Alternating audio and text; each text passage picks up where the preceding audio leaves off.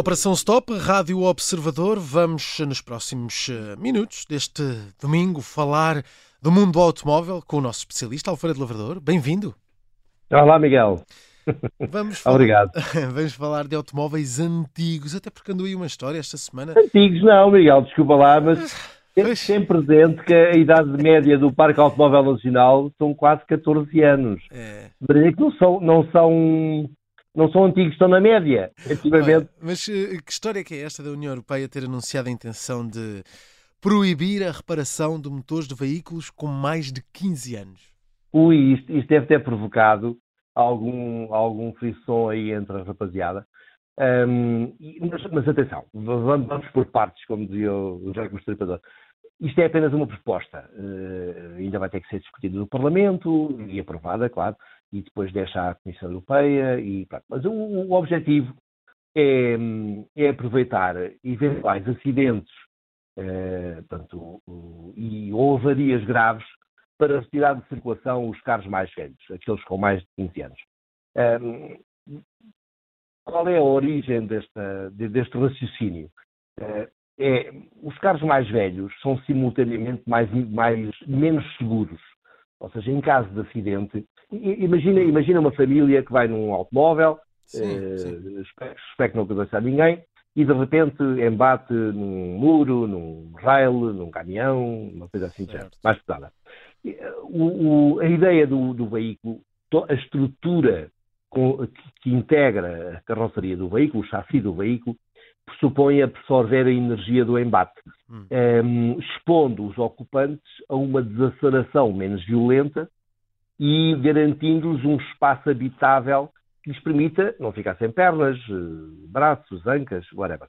E eh, o sucesso nos carros mais antigos, e aqui entram os carros com 15 anos ou mais, não é evidente que estes veículos estejam em condições de proteger os ocupantes. Logo, toda a decisão de, de retirar, como nós pretendemos eh, diminuir o número de mortos ou feridos graves em acidentes rodoviários, faz todo o sentido agir sobre os carros mais velhos. Simultaneamente, os carros mais velhos são também mais poluentes e, e nota que do- daqui, 15, se tirares 15 anos à, à idade atual dos veículos, entramos ali naqueles carros de eh, 2008, 2009, que foi exatamente quando, fo- foi, quando se tornou obrigatória a, a a- adoção de Sim. filtros de partículas, Sim.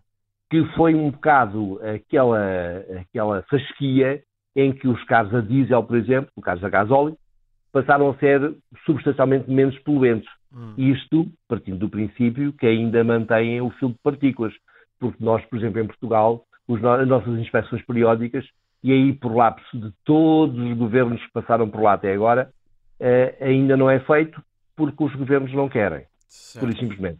Os centros estão equipados para o fazer, mas os governos não querem pagar para esse serviço. Logo, não é realizado. Mas, é eh, que a, a ideia da, da, da, da Uni- da União Europeia, que ainda falta ser aprovada, é basicamente ba- banir os veículos mais velhos por motivos de segurança Sim. e por motivos de emissões. Mais nada. Qual é, qual é o raciocínio aqui para chegar a esta tomada de esta tomada de, de decisão? É só essa questão de segurança mesmo? É, é, é uma mistura das duas. Eh, vamos lá ver. O- todos os países, e Portugal é um exemplo, aliás, tu, tu, tu, tu, tu comunicas regularmente com os ouvintes da, da, da Rádio Observador eh, que há ou não uma redução do número de, de mortes eh, por acidentes, em acidentes rodoviários anualmente, em, e todos nós ficamos muito contentes com, com a redução do- de- desses- de- dessas perdas de vida. Contudo, essas perdas de vida não é porque as pessoas andam mais devagar. Hum. Basta, basta nós irmos eh, a circularmos por aí e percebemos que não, não há, lamentavelmente, não, isso não acontece. Eh, eh, O número de, de- de- de mortos só acontece porque os carros estão melhores. Estão, os carros, neste momento, impedem de sair ou, ou evitam que saias inadvertidamente da faixa de rodagem e, e evitam que tu eh, não traves eh, quando o carro da frente trava à tua frente Hum. Sim, Portanto, sim, reduzindo, reduzindo a probabilidade de um acidente grave, se a velocidade for elevada, não te reduz o acidente. Não te impede o acidente, mas reduz a gravidade do acidente. Portanto, há uma série de sistemas que os carros passaram a ter obrigatoriamente que reduzem o número de mortes. mas ainda assim é preciso, é preciso ir mais longe se queremos não querer morrer ou não querer ver os números de mortes na estrada aumentar. Mas, e é esse o raciocínio. Mas o que é que a União Europeia pretende mesmo que os donos dos carros mais antigos façam em relação aos, aos carros que têm? Olha, Miguel, isso aí é que está o problema.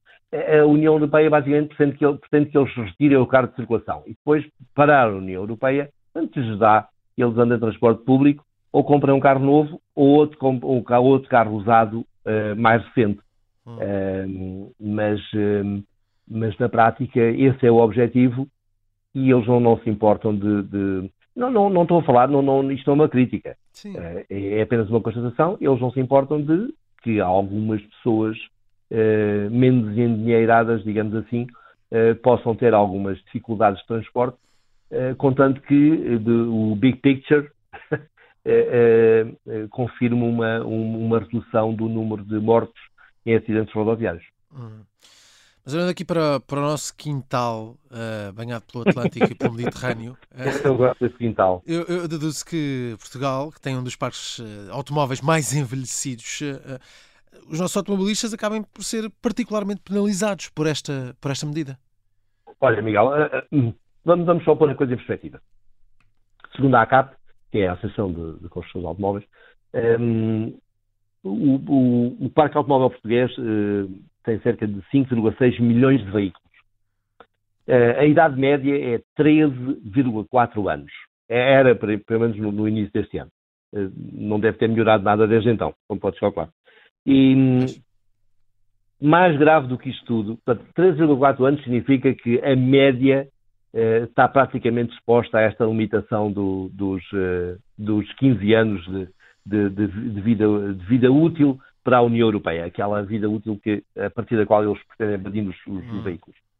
Mas, curiosamente, 26%, que equivale a um milhão e meio de veículos, não, não é coisa pouca, têm mais de 20 anos. Esquece os 15. Pois. Têm mais de 20 anos. Estamos a falar de um milhão e meio de veículos.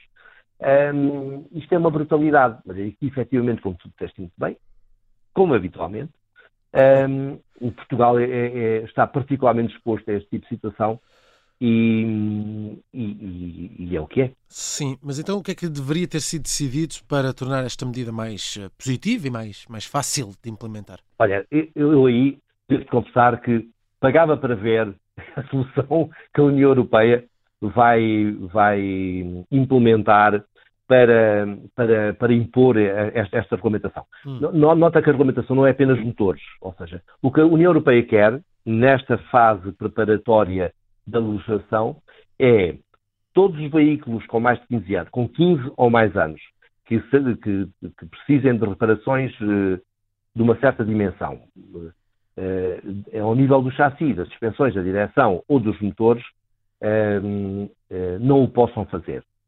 Hum. Agora vamos imaginar que eu sou um, tipo de uma oficina. Está claro que isto numa, é fácil de regulamentar. Se tu fores a oficina da marca, é, oficina, é fácil a marca dizer atenção aí, porque também tem interesse, uma vez que a marca vende carros novos e até usados mais recentes, tem todo o interesse em impedir-te de reparar ali o teu veículo. Mas agora vamos imaginar que eu sou um, um dono de uma oficina no de vão de escada, aquelas, aquelas sim, oficinas sim, sim. não oficiais. E há umas muito grandes e, francamente, boas e bem fechadas. Não estamos a falar de uma chafarica em que só tem uma chave, uma chave de parafusos e um, e um alicate de não sei o quê. Ou seja, estamos a falar de, de, de, de, oficinas bem equipadas. Tu chegas lá com o teu carro, com 15 anos, e, e de repente tu, tu, por falta de manutenção, ou o que é que seja, uh, o teu motor pifou porque partiu a biela. Certo. E, pronto, e vamos imaginar que alguém chega da União Europeia, neste caso através do governo português, e um inspetor e diz assim, então vamos tentar reparar este carro, um... o que é que este carro tem? Este carro partiu a biela, portanto eu vou-lhe mudar a biela. Ah é? E, e que mais? Ah, já, já que quando partiu a biela furou o bloco, mas é que ele também tem que reparar o bloco. Pronto, então isso é tudo. Não é uma, não é uma reparação muito grave.